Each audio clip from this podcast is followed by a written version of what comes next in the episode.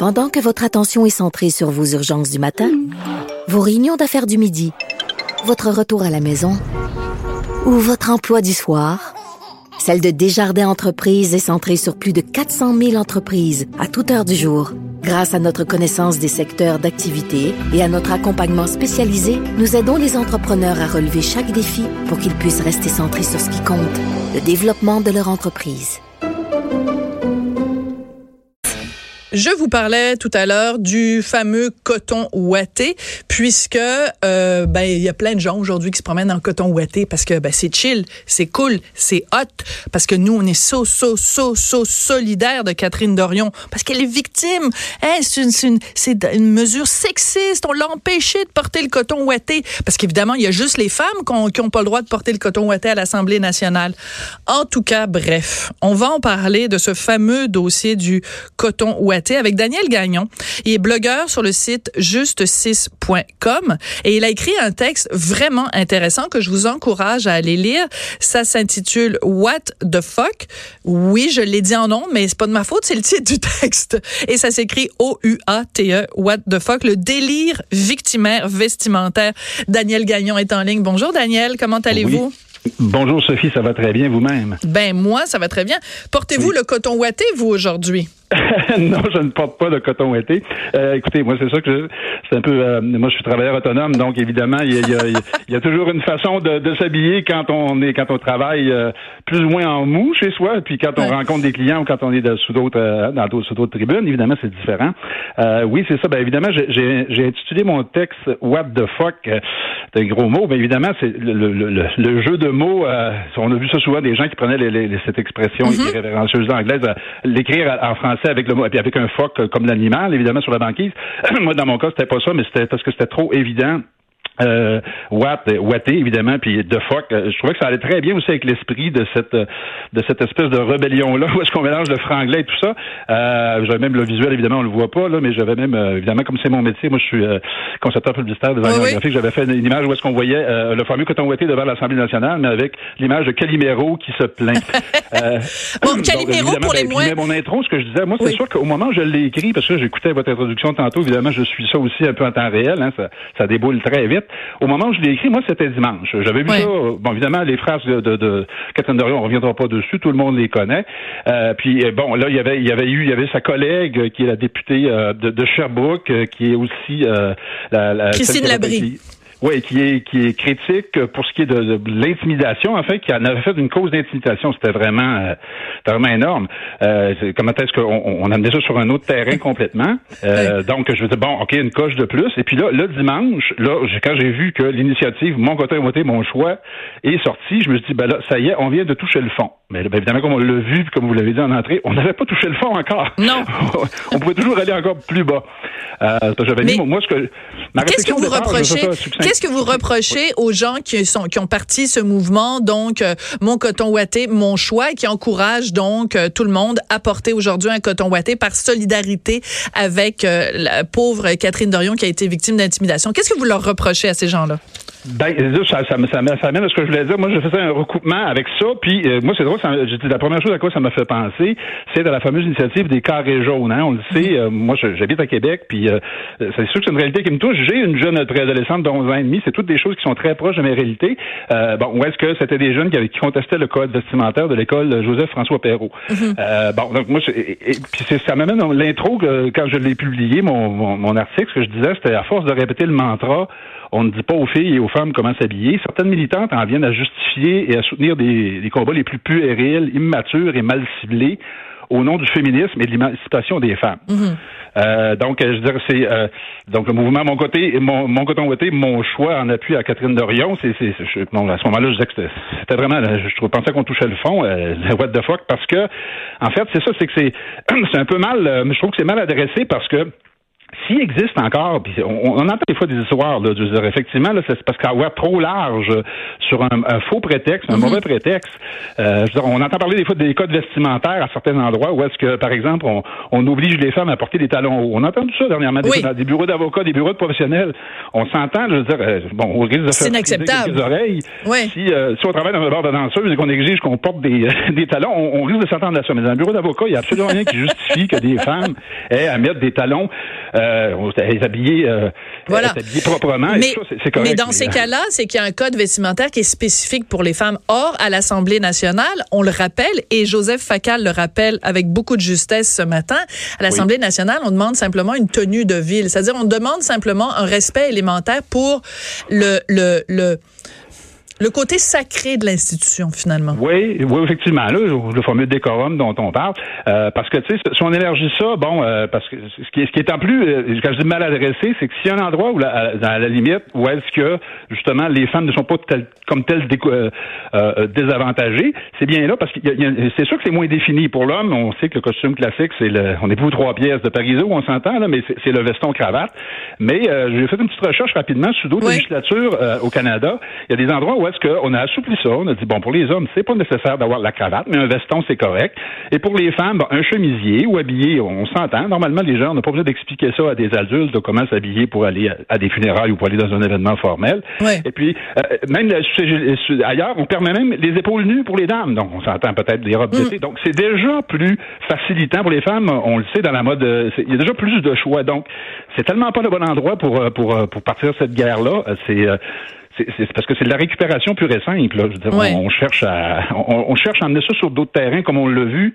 Euh, puis là, ben, je, je, vais vous laisser euh, poser des questions parce que oui, oui ben vous êtes très, euh, euh, vous êtes très enthousiaste et puis j'adore ça. Mais en effet, je veux revenir sur un, un point que vous soulevez euh, dans votre dans votre texte, c'est que vous dites dans le fond, Catherine Dorion, elle, elle, l'argument qu'elle a utilisé, c'est de dire ben moi je viens, je représente mon comté, puis les gens de mon comté, il y a des gens de toutes les classes sociales, donc je, je m'habille un peu comme les gens de mon comté. Puis vous, vous dites ben les députés des régions vont-ils arriver à l'Assemblée nationale en salopette de cultivateurs avec des bottes à véler pour mieux représenter leurs électeurs? Je trouve que le parallèle est assez intéressant. Bien sûr, c'est une démonstration par l'absurde, mais on n'est pas parce qu'on représente un comté où il y a tel ou tel type de, de, concitoyens, on n'est pas nécessairement obligé de s'habiller comme eux. C'est un petit peu un drôle de raisonnement. Oh, oui, tout à fait. Bien en plus, je veux dire, c'est c'est c'est euh, c'est basé sur euh, en plus sur ben, une fausseté. En fait, c'est comme si euh, puis ça dans, dans le texte de, sa collègue qui est aussi députée de, de Québec solidaire qui qui parlait d'intimidation, elle poussait loin. on était dans le classisme, on était dans l'Assemblée nationale. Historiquement, c'est des hommes blancs qui des, des, des, riches qui contrôlent ce que les femmes veulent mettre et tout ça. On en faisait presque on, on, on était quasiment dans les misérables. Alors Catherine Dorion. Catherine Dorion, Cosette, même combat. Ben, ben euh, comment dites-vous? Cosette, c'est le personnage de la, la misérable dans, dans le, dans le, le texte de Victor Hugo. Cosette, elle s'appelle Cosette. Oui, oui, tout à fait. Oui, oui, c'est ça. Non, non, mais c'est sûr que c'est ridicule parce qu'on sait qu'en plus, euh, Catherine Dorion, c'est un personnage qu'elle joue parce que elle vient d'une famille, elle, est fille, euh, fille d'un avocat. Euh, il son, son grand-père est un politicien euh, connu aussi. C'est une famille, elle vient d'une famille d'un elle vient pas du tout d'une famille. mais ça, mais ça, Daniel, je vais vous arrêter tout de suite parce que moi, je trouve que c'est pas un argument. je trouve que utiliser les qui sont nos parents ou qui sont l'entourage ou le milieu dont on vient, personnellement, je trouve que c'est pas un argument. je trouve que c'est comme, mettons, quand quelqu'un s'en prend à moi puis me dit oui, mais ton mari.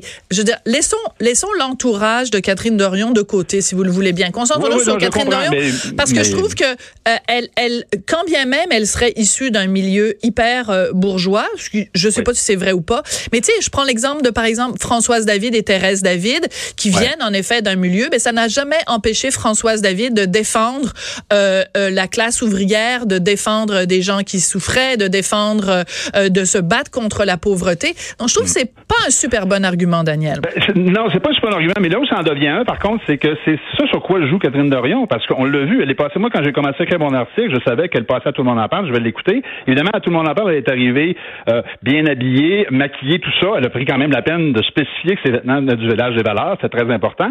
Mais euh, c'est, je suis pas le premier à l'avoir remarqué non plus. Comment se fait-il qu'elle se présente dans un endroit qui commande un certain décorum?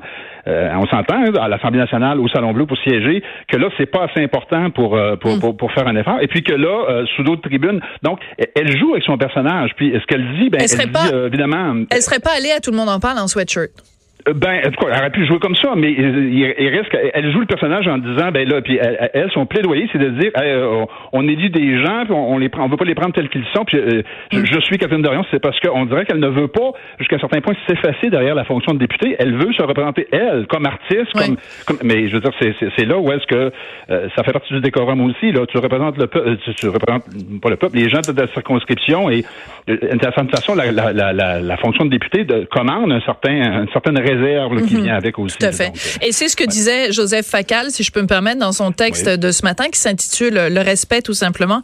Joseph euh, donc fait toute une démonstration de ce dont on est en train de parler et il dit, pour le dire autrement, personne dans une assemblée authentiquement démocratique n'est plus important que le lieu lui-même. Autrement dit, quand Catherine Dorion est à l'Assemblée, elle n'est pas Catherine Dorion, je me moi, elle est simple et humble députée euh, de, du, du, comté de, de Tachereau. Euh, il y a un autre point que, que vous soulevez qui est, qui est intéressant, c'est donc tout ce côté-là de euh, bon les hommes versus les femmes, alors que bon on le sait le, le, le règlement en tout cas qui, qui a peut-être besoin d'être révisé de l'Assemblée nationale, en tout cas s'applique autant pour les hommes que pour les femmes.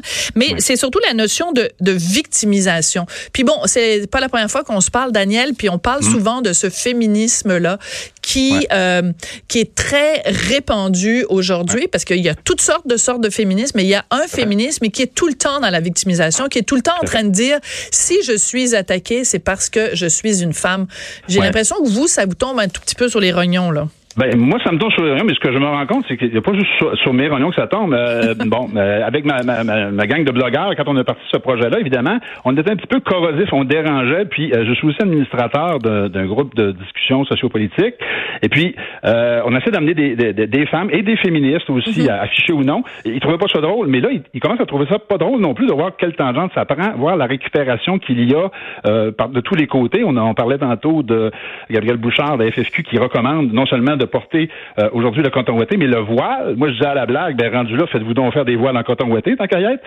Euh, euh, ah, attention, ça va leur donner l'idée. Oui, je vais leur donner l'idée. Mais, mais là, c'est que ça a été récupéré parce que tout de suite, on voit puis qui est derrière ça aussi. Il y a des gens qui sont à la FFQ euh, euh, comme euh, Amel Zaza et des gens qui sont qui, ils ont récupéré ça tout de suite là pour amener ça sur le, terrain de la loi 21 puis là d'amener ça sur le, le, mon corps mon choix ça finit que c'est tout et n'importe quoi et ça devient une façon de, de, justifier le, port du voile et ça devient une, une fait donc on, ce qu'on voit actuellement sur les réseaux c'est des gens qui ont même pas de coton à la limite qui ont un voile puis un, ou peine un vêtement qui fait un peu plus relâché pour avoir mhm. l'air d'un coton ouaté. Puis le, fameux macaron euh, anti-loi 21 et, le voile, ça devient un peu n'importe quoi. Il y a de la grosse récupération politique qui se fait. Et puis moi, le lien, je vais revenir avec mon exemple du début là, qui, commence à avoir moins rapport parce que les, je veux dire, les carrés jaunes, qui, les fameux euh, les, les, jeunes femmes les qui ouais.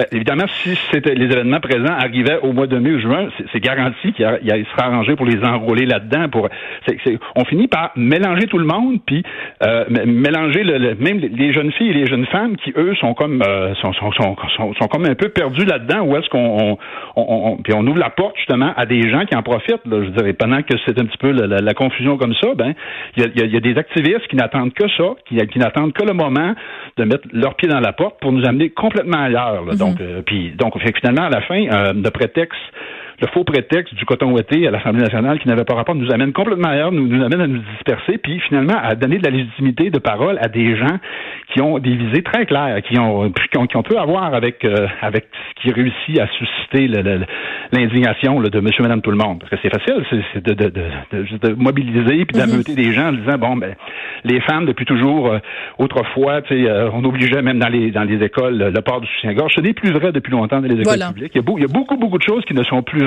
et qu'on qu'on ramène et qu'on ramène des vieilles récriminations et on capitalise là-dessus pour politiquement euh, je veux dire, faire un show, un show de boucan monumental puis amener les gens ailleurs. C'est ce qui est dérangeant. Là. J'ai blogué, euh, j'ai blogué à ce sujet-là euh, la semaine dernière dans mon blog du Journal de Montréal, puis je posais la question à Catherine Dorion. Je disais, est-ce que vous iriez au mariage de votre meilleure amie en portant un coton ouaté? Et poser la question, c'est y répondre. C'est sûr qu'elle ne le ferait pas. Donc, elle a plus, elle a moins de respect pour l'institution qu'est l'Assemblée nationale que pour des gens de, son entourage. C'est l'évidence même qu'on se présenterait pas aux funérailles de quelqu'un ou au mariage de quelqu'un ou un truc qui, qui est un tout petit peu le moindrement solennel euh, portant un coton ouaté. Donc pourquoi le fait-on euh, à l'Assemblée nationale? Puisque s'il y a quelque chose de solennel, c'est quand même l'Assemblée nationale.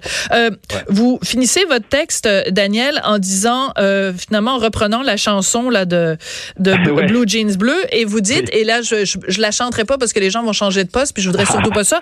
Mais vous avez changé les paroles puis ça donne hey il fait fret avec l'oppression masculine parlementaire. On est humain dans notre coton ouaté féministe.